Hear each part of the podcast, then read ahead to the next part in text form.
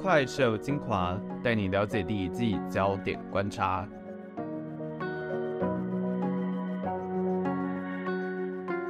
欢迎加入怪兽科技公司，我是王正浩，我是古元。你现在收听的是 EP 九点二，赶快 take 我。这一集呢，我们就要来接续前一集，聊聊说，哎，这个三星的这个三纳米技术引发的这个争议，它究竟会不会是这个三星、台积电、Intel 这个晶片大战的这个救星呢？嗯，其实三星啊，还有台积电跟 Intel 在先进制程的大战，一直都是市场的关注焦点，也相当程度的去牵动了整个股价的起伏。像是最近其实就有传出，Intel 本来是要去接台积电三奈米的订单，不过因为 Intel 新的 CPU 产品的制程延后啊，就拖累了台积电原本规划好要进行三奈米的计划。那市场就有猜测到啦，台积电三奈米的制程在今年。下半年到明年上半年的合作业者，可能就只剩下苹果了。那这也让这个韩国媒体就很开心的说啊，这个让这个三星在三纳米大战啊，真的是捡到枪出运了啦。嗯，而且其实我们刚刚就讲了，三星是非常喜欢宣称自己是世界第一的公司，像是三纳米这一部分，它也是非常积极的在宣传。那其实之前就有抢先台积电就有宣布说，我们的三纳米终于量产了。那三星就是目前就说自己是唯一一家可以向无晶圆厂 IC 设计公司提。供三纳米制成产品的晶圆代工厂，就是要抢这个全球第一的光荣。不过，其实就有很多人指出啦，诶，这个三星合作的对象好像是中国的公司，那这个到底是行销，还是它是真的有那个技术存在的呢？嗯，那其实三星一公布他们这个三奈米抢先量产之后啊，立刻啊就被这个日本的媒体质疑说，你的客户在哪里呢？有着这个三奈米的技术很好。但是它也一定很贵，那生产出来它也不一定卖得出去，那卖不出去呢，其实它也就没有任何的利润能够继续再拼下一个阶段的这个先进制程的研发了。嗯，真的，这种晶圆代工真的就是一个军备竞赛嘛，就是都需要砸钱的一个产业。那客户和钱真的就是这个竞赛一个非常大的关键。那韩国的媒体呢，其实就有曝光是说，三星它这一次三纳米的客户有一家是中国的虚拟货币挖矿机晶片设计公司、上海盘系半导体，还有高通这两间公司。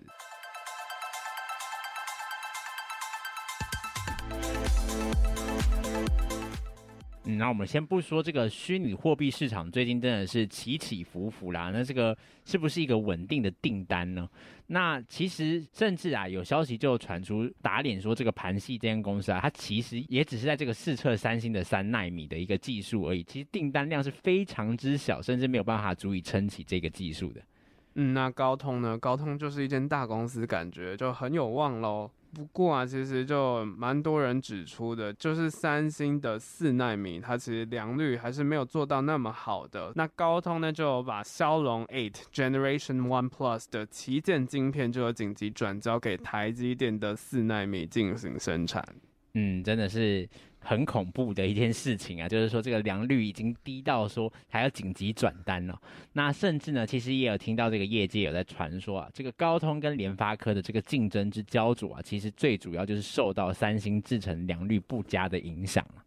嗯，甚至在市场机构 Counterpoint 二零二零年 Q 三到二零二二年 Q two 全球手机应用处理器的排行啊，就可以看到是说，联发科就有在台积电的加持之下，连续八季是称霸业界的。不过，联发科和台积电之间的差距啊，在高通和台积电重新合作之后，就有慢慢的缩小了。未来到底高通还会不会真的买这个三星的三奈米制程的东西呢？其实呢，我们还是要继续的观察下去啦。那目前根据这个韩国媒体的报道说，高通其实也是这个视情况投单啦，就是他没有说一定不会再买，但是也没有办法很笃定说我们这个合作的关系会继续下去。嗯，感觉应该就是看到底谁的良率比较好，就会决定去当谁的客户。那其实刚我们提到那个客户订单到底稳不稳，然后到底会不会接到，其实有一个关键，就不只是制程到底是几纳米啊，技术到底是怎么样的先进，反而是在于整个的良率到底够不够稳定。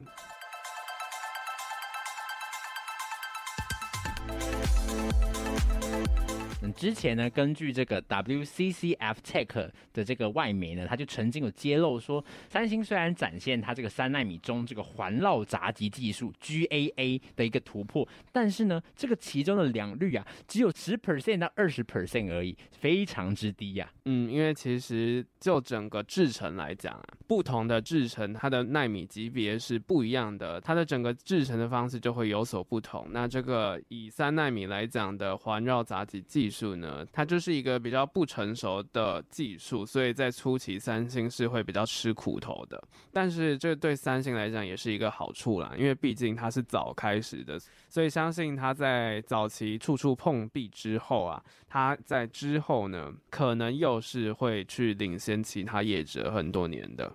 嗯，那先不要谈这个三纳米的部分，我们从这个比较发展已久的四纳米来看啦。台积电普遍的制程良率是可以达到七成以上，那三星的话近期是有慢慢提升，可是仍然是远远不及于这个台积电的。嗯，所以其实三星的这个低良率就是让高通抽单的一个很大的原因。那像是这个骁龙的骁龙 Eight Generation Two，它原本是要透过三星的三纳米制程去生产的，不过它就是目前啦，还是跟苹果的 A 十六晶片一样，是台积电四纳米的成果。所以良率真的是对于这个产业非常重要的一件事情。嗯，不过大家就会想说，哎，其实高通在和这个三星合作以前呢，一直都是跟这个台积电合作，那不知道为什么到这个骁龙8 Generation One 的时候呢，他会想转单给这个三星呢？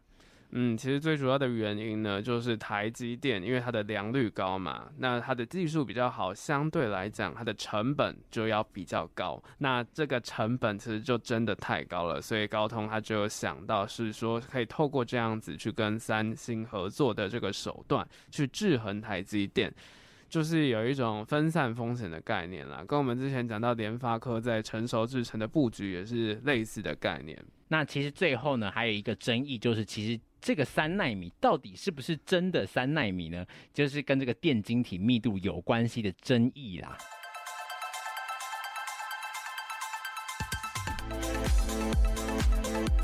嗯，那这个真假三奈米这种说法可能会蛮耸动的，不过其实它的意思就是，到底喊出三奈米的技术能量，它到底到哪个程度呢？就是虽然说这个电晶体的密度不能是判断制程先进不先进的唯一标准啦，但实际上呢，这个电晶体的密度还是一个判断不同晶圆代工厂制程节点一个非常重要的指标。那所谓的这个电晶体密度呢，其实指的就是说晶片上的每平方单位电晶体的数目。那其实数量越多呢，相对的就是代表说晶片的性能会是越好的。那先前这个 D G Times 的社长啊，黄清勇啊，在这个接受访谈的时候，他就曾经提到说啊，诶，台积电与这个三星的技术落差似乎是一个越来越大的一个趋势啊。嗯，像是台积电的五纳米呢，其实它的数量就有一点七三亿颗电晶体，大概是 Intel 七纳米的等级，比三星的三纳米的一点七亿颗还要多。所以换句话说啊，三星的三纳米的电晶体数量，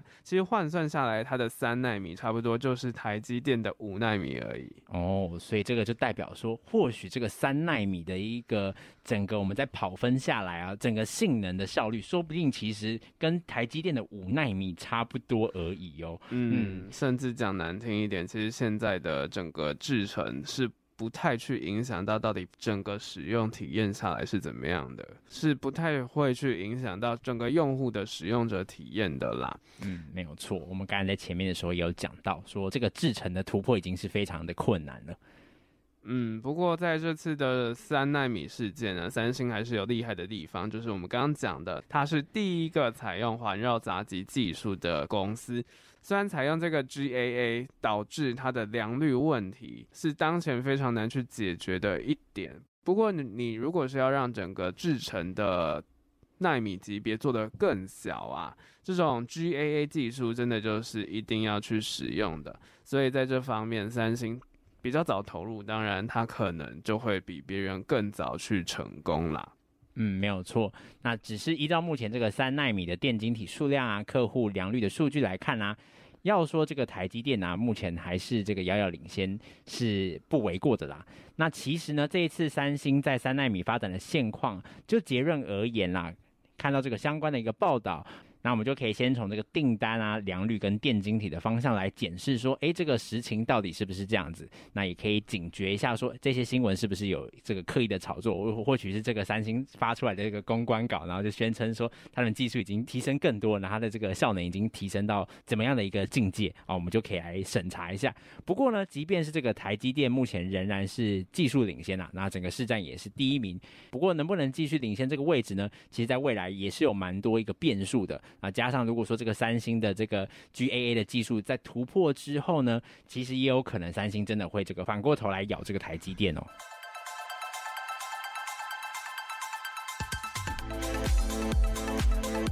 那既然讲到半导体啊，其实还有一个很大的重点呢，就是所谓到底什么是逻辑 IC，还有记忆体 IC。那我们这里就一起补充给大家。那其实这个逻辑 IC 呢，英文叫做 Integrated Circuit。那其实逻辑 IC 呢，就像是这个 CPU 啦。那其实刚才也有讲到说，另外一个是记忆体 IC 嘛。那记忆体 IC 呢，顾名思义，当然就是比较 focus 在记忆体上面的。那三星的强项就是在这方面，记忆体 IC。不过在整个逻辑 IC CPU 的部分呢，是比较弱的。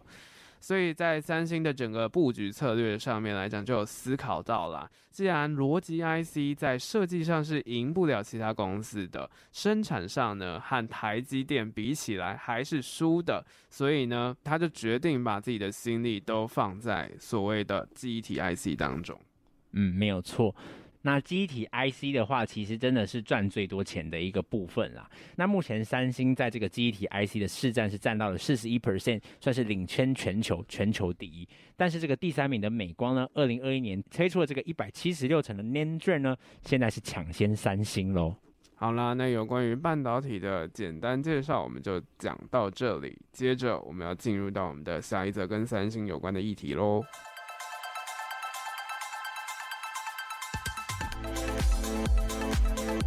欢迎回到怪兽科技公司。那接下来我们要继续探讨的是三星的第二则议题。没有错，那三星呢，除了在这个呃晶圆的部分是非常领先之外呢，它其实还有一项领先全球的技术哦，那就是面板。不过呢，这个曾经领先全球的这个公司啊，在今年这个 Q 三的时候呢，它却只售出了这个六百万片的这个电视面板，其实是写下了单季历史新低哦。嗯，所以因应这样子的状况，其实他们就决定要全面停产 LCD 这项技术。那三星啊，它其实在七八月的时候就有紧急重启供应链拉货。那拉货是什么呢？其实就是 pull in，要要求是提前交货的，去确保他们的库存量是在安全值的，不会让仓储崩溃。不过，这个紧急供应链拉货的成效却不怎么样。以七月那个月来看呢、整个月的拉货数量其实只有两百万片，远低于过去一个月会有四百到五百万片的水准。嗯，不过会有这样子的问题啊，主要的原因不是来自于三星的内部，而是其实呢，整个电视面板市场目前正面临到了寒冬哦。嗯，那这个现象其实大概从疫情期间，从二零二一年 Q 三一直到现在啦，主要就是因为电视面板供过于求的问题，导致整个面板的报价大跌。那很多的公司就为了要避免损失，就减产恢复价格。嗯，没有错。那其实为什么三星会卖的那么少？其实也是一种因这样的价格做的一个减产的一个措施啦。不过，到底为什么电视面板会面临到供过于求的一个问题？除了这个疫情之外呢，其实还有其他的因素。嗯，那原因啊，就在于日本、韩国和台湾扩产竞争的问题。其实从二零零九年开始啊，南韩的三星、日本的夏普以及台湾的友达和奇美啊，就有陆续的扩增相关的电视面板产线。嗯，不过啊，这个供给它扩增的非常快速，但是回过头来对应这个需求，你就会发现说啊，大型的显示器终端，也就是说这些呃这个消费者这一端呢，他们的成长的速度其实是不如预期的快速，也就导致啊，虽然说这些供应商呢，他们拥有足够的产能，但是并不能让他的工厂随时处在一个最大的一个量能，所以就必须要按照市场的需求来进行生产。那这个啊，就导致了电视面板陷入景气循环的问题。那什么是景气循环呢？它主要可以分成四个象限来看，分别是景气扩张、景气趋缓、景气衰退，还有景气复苏。那通常啊，就会在固定的周期去跑完这四个象限的。所以是说，这种景气其实就是一种循环的现象。没有错，那就是说，当这个景气好的时候啊，这些工厂呢，它就可以多出一点货；景气不好的时候呢，它就要一直减产。这样，那为什么说二零二一年这个 Q 三之后呢，会称为这个寒冬呢？其实呢，就是自从当时啊报价下跌之后，也就是说我们进入到这个景气衰退的时候啊，到现在哦，仍然都没有回升的趋势，就它一直没有进到这个景气复苏的一个阶段。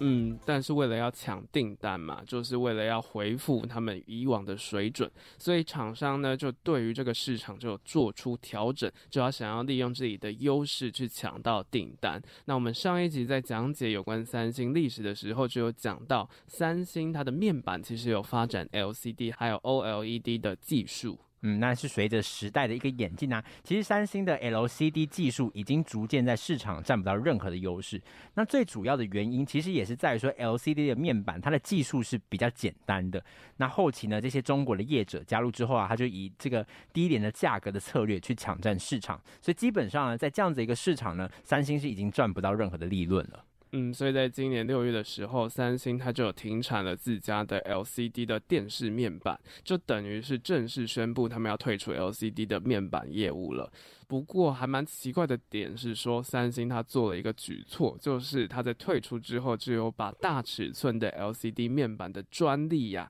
全部让给全球第二大的 LCD 面板中国厂商华星光电。诶，为什么要转给？这间公司呢，为什么要转给第二名呢？但是这其实呢，也不是一个蛮困难的一个回答。其实我们就可以从这个股份来看，就会很明白这个原因是什么啦。原因就是说，其实华星光电最大的股东就是三星啦。所以也就是说呢，当这个三星离开这个市场之后啊，华星光电如果持续把三星留下来这个市场，它占的越多这个份额的话呢，其实受益的呢还是三星本身啦，它就成为这个最大的得利者。嗯，所以为了要让华星光电可以开拓市场，所以三星他就把自己的专利就转让给华星光电，就想要让他的技术可以独占，可以优于其他的业者，又或者是透过其他的诉讼去干扰对手的发展。对，那就是干扰这样子的发展之后呢，其实这个华星光电它就可以把这个三星遗留下来的这些市场就可以收购一空啦。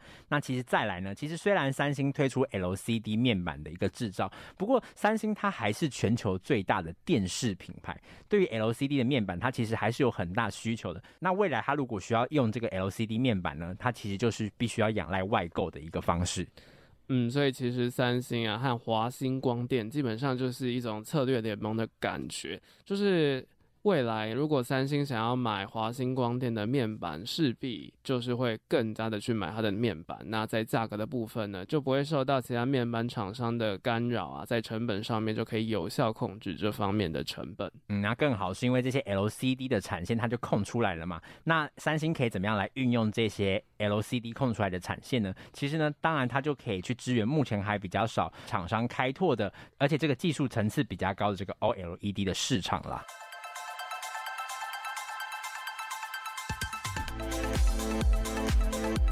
嗯，那我们讲一下 OLED 市场的相关分析。主要现在在市面上啊，比较经营 OLED 市场的呢，还是南韩。那是哪一间对手呢？其实就是 LG 啦。那其实啊，就有消息指出，三星之所以可以发展 OLED 啊，就是因为和 LG 合作的公司就把 OLED 表面密封技术的细节发送给三星了。所以就是 LG 的技术其实又被三星抢了。嗯，没有错。那为此啊，这两家公司啊，他就展开这个七年的法律诉讼战。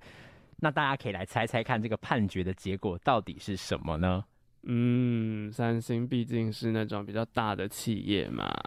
嗯，没有错。其实最终判决的结果就是 LG 败诉，三星胜诉。那其实这个其中的这个政治的因素也是蛮耐人寻味的。毕竟这个是互相扶持嘛，对不对？那这件事情其实也就表示啊，三星真的正式拥有 OLED 的技术，而且得以开发相关的业务。嗯，所以看起来三星它可以掌握了 LCD 的技术，又可以去发展 OLED 的技术，简直就是一鱼两吃。不过目前三星一样还是有遇到一点问题，就是说它在 OLED 市场的垄断呢，还仅限于中小型面板而已。那原因主要还是成本的问题啦，跟晶片一样。那再加上。良率的问题也是一个很大的考量点，他们在大面板的良率问题还是有待加强的。而且呢，加上自家的电视，其实他们已经开发出了另外一种制程，也就是所谓的量子点制程的 QLED。它其实呢，就是想要用这个 QLED 去打这个 LG 的这个 OLED 啊。不过呢，其实今年啦，三星它其实原本是想跟 LG 合作推出首款 OLED 电视的，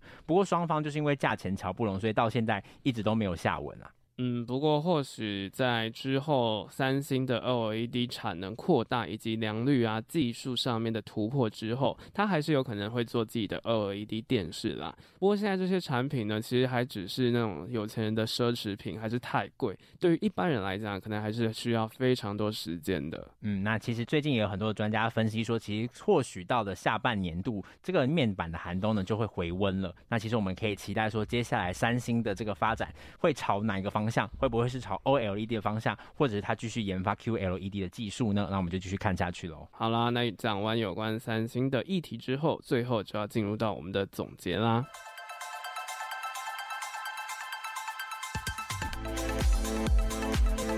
那在讲完这个三星的这个电子两大业务啊，其实我们不难发现，其实三星遭遇的问题啊，蛮多都是来自于外界的一个竞争啦。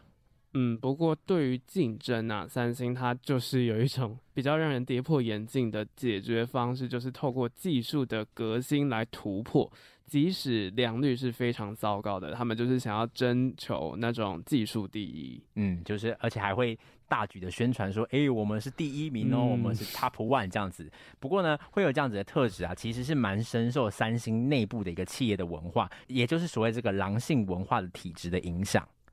嗯，那什么是狼性文化呢？其实就是我们可以想一下，狼有什么样的个性呢？就是有那种残暴啊、贪婪、暴虐的特质。那这种特质如果变相变成是一种比较积极的层面，就会是一种拼搏的精神。那运用在事业当中啊。它就是指的意思是为社会还有为人类去创造利益，然后提供非凡的潜能的意思啊。嗯，所以它不是一个负面的一个论述啦。那其实这里面呢，就包含着韩国人这种上行下效的一个高效性，再加上这个领导的前瞻性，他们就能够这个定出长期的目标，并且这个坚决的执行。那一旦做下去呢，它就不是一个三分钟热度，就要能够做出在未来能够开创新格局的一个程度。那也因为这样子的一个个性啊，也因为这样子文化的特质呢，他们就可以比较忽略这个外在的这个市场的变动，外在的这个刺激。嗯，这个其实就很本质的跟整个韩国的一个社会文化非常的相关，就是韩国的人总有一种比较积极，又或者是说快速、讲求效率的那种性格，所以就是真的是非常的包含了整个韩国人的个性，也酝酿在整个三星的文化当中。又或者是说，因为三星是非常多人追求的殿堂，所以相对来讲，很多人为了要进三星，进到这些大型企业啊。就会去想破办法，用一切的手段去让自己是可以更加加速、更加厉害的。嗯，没有错，就是这样子一个非常竞争的一个国家的一个氛围，所以也是导致整个企业也有这样子的一个相同的一个气质啦。不过呢，他们之所以能够这样子冲、这样子做，其实也是奠基在于整个三星集团的雄厚的一个资本，加上这个国家机器的一个辅助啦。那其实呢，他们也不是说完全只是依靠这一些资本或是国家的力量，更多其实它也是依靠自己在下游电子产品的一个产业上的龙头地位，那它就可以透过这个上下游的整合，去充分预测到未来的一个技术趋势，集中资源去做符合未来趋势的这些产品啦。嗯，也就是说，三星这间公司，它虽然它的举措都是比较大胆的性质，像是之前我们就在历史的时候讲说，诶，其实那些人他们当时都不是发展当时看好的产业，而是比较前瞻一点的东西，但是他们的想法确实是有一番道理的，他们不是随便乱投资而已，而是经过分析之后得出到的最好的答案。不过这样子一个狼性的文化呢，其实也导致了整个企业出现了蛮多的问题的，像是。呢，他为了要回应这个上头的期待啊，如果当这个开发的状况不如预期的时候呢，他就会导致说三星的员工间呢会有这种内动非常竞争的一个状态。诶，其实很像又步入微软这个过去这种竞争的一个状况一样，或者是说面对这个越来越高的技术的挑战门槛呢，当难以克服的时候呢，员工就会应付了事，那他就是会对上对外造假摆烂。我甚至还有听说过三星的一个故事，就是说曾经他们有在制造那个洗衣机嘛。那这个洗衣机呢，其实它的整个效率啊，或者是整个产品本身是不太好的，所以当时李健熙啊，他其实他就有要求直接把那个洗衣机整个烧掉。所以我觉得。对于整间公司来讲，其实他的领导人来说是非常的可怕的。不过，到底这样子的做法让员工得到什么样的感受呢？其实又是另一回事了。嗯，没有错。那其实就是这样子的种种因素啊，导致三星对外宣称的这些数据或者是革新啊，表面上都是很光鲜亮丽，好像领先全球啊。但是呢，却仍然遭遇这种陆续被 NVIDIA、辉达或者说高通退单的一个危机，其实也是来自于这个部分啊。嗯，不过即使这样子，就是感觉光鲜亮丽的感觉，它的这种大张旗鼓啊，其实也不是没有达到任何的效果，因为毕竟。这就是一种竞争的感觉吧，就是毕竟前面如果有一个人冲在你前面，如果你是落后的人，但是你又想要当市场的领先者，你势必就是会警觉到说，什么他既然超过了我的技术了，所以就会加紧脚步继续往前。那这个的影响啊，就是像是台积电，它也是在做晶片的，在三纳米的 GAA 技术的突破啊，其实就给了台积电非常多的压力。嗯，那在今年六月的时候啊，台积电其实也宣布啊，他就把他原本要开发这个三纳米的团队啊，全部转去开发这个一点四纳米的制程。其实他就是吓到了啊，已经有人领先我了，不能不能这样子啊，我的这个晶圆制作的这个龙头的地位不能这样子被人家超越。所以这个台积电其实也是蛮害怕。假如说三星真的这个三纳米它用起来，而且良率也提升了，其实自己的局面真的是有可能会被反转。所以它其实台积电也是一个会思考未来的一个公司啦。那个也是，这也是之所以它一直可以在这个这个晶圆制造立足的一个蛮重要的一个关键。嗯，而且我个人本身我也是比较看好台积电的这种做法，因为台积电它其实想要做的事情是让良率提高，并且这样子的话，外部的客户他就可以持续的因为台积电的良率去接下更多的单，而不是像三星一样追求非常多的技术，但是那些技术毕竟它还是比较早期的阶段，所以就会让其他外界就是会比较却步一点，所以我个人是觉得是说台积电它本身它是。有两边都在布局的这种策略，可能会是更好的一种选择。嗯，没有错，就是用这种品牌的一个信任，让大家持续的对这个公司啊、呃、不能放手，这样子它就可以持续的永续，它就可以永续它的这个整个经营的一个状况啦。好啦，那今天聊到有关于三星的整个议题介绍，以及有关三星这间公司，就聊到这里。我是王正浩，我是古渊，大家拜拜，拜拜。